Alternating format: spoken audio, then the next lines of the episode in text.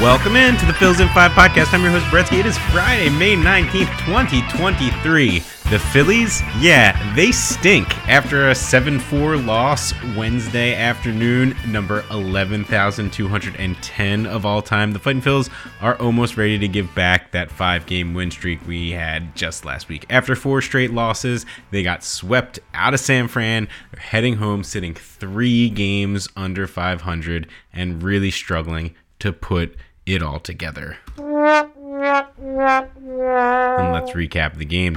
Well, it was a disaster from the start for Taijuan Walker, uh, who couldn't even make it out of the first inning on Wednesday afternoon. Walker got the first couple of outs in the inning, but then loaded up the bases with two outs and let them all come around and score. He allowed four runs on four hits and a couple of walks. Matt Strahm entered and was solid again, and the bullpen actually held it down from there for quite a bit, uh, tossing up scoreless frames uh, for most of the afternoon. Meanwhile, the offense did rally back as well from the 4 0 deficit, getting three in the fourth, thanks to a JT Realmuto double and an Alec Bohm sac fly, and then a big tying blast from Bryson Stott in the very next inning into McCovey Cove. So it sat 4 4 for a while, but the Phillies failed to scratch out that go ahead run across, and then Gregory Soto came on in the bottom of the eighth, had a tough go of things. He allowed three runs on five hits to take the L for the Phillies as they head home. Losers, losers, losers.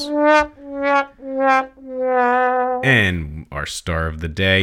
You know, not much to like about the Phils this week, but we're going to give the nod to Matt Strahm, who we're a little disappointed that he appeared in this one on Wednesdays. I was hoping he'd get a crack at the rotation or at least as a bulk reliever on Sunday in Bailey Falter spot, but Strahm pitched well coming in. He struck out four over two and a third innings as he continues to excel in any role the Phils throw at him has not yet allowed a run since he moved to the bullpen. Nice job, Matt Strahm. All right, news and notes. All quiet on the news front as we wait word on who is going to start on Sunday. I just read an article from Matt Gelb of The Athletic, and basically he has no idea. There's a bunch of options, and none of them are that great. It might end up being a bullpen game or just an opener with a bulk guy and essentially a bullpen game. I don't know. Stay tuned. Uh, we'll probably find out Friday before the game. It doesn't appear Cristopher Sanchez is going to be available. He already started this week. And uh, yeah, so who knows what we're going to see on Sunday. All right, take a look quick look around the NL East.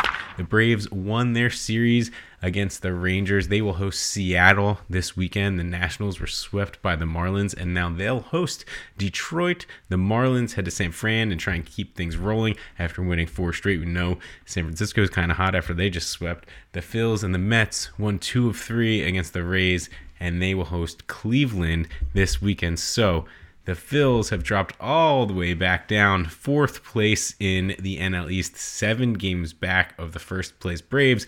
The upstart Marlins sit uh, two games over 500, and they are now in second place.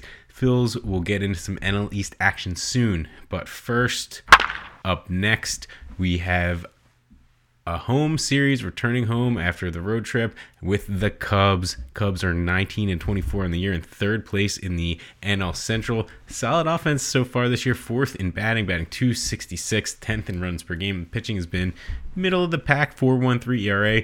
Exciting rookie Christopher Morel has just been mashing baseballs of late, five home runs in his first handful of games. Vets Dansby Swanson and Cody Bellinger settling in nicely their first seasons in Chicago. Uh, Bellinger's been a little banged up this week, but it looks like he'll be back in there. And uh, so far, we're going to take a look at the probable pitchers on Friday. We're going to Ranger Suarez for his second start of the year, and he's going to face off with Marcus Stroman, who has been dominating the Phillies of late, so this could be a pretty tough matchup for the Phils. Saturday we get Aaron Nola against Jameson Taillon, and then on Sunday our to be determined Phillies starter will face Justin Steele in the afternoon game there. All right, that is all the time we have for you today on the Phils and Five podcast. Quick show here. We hope you have a great Friday and enjoy the weekend of Phillies baseball. Let's get back on the winning side of thing. Go Phils.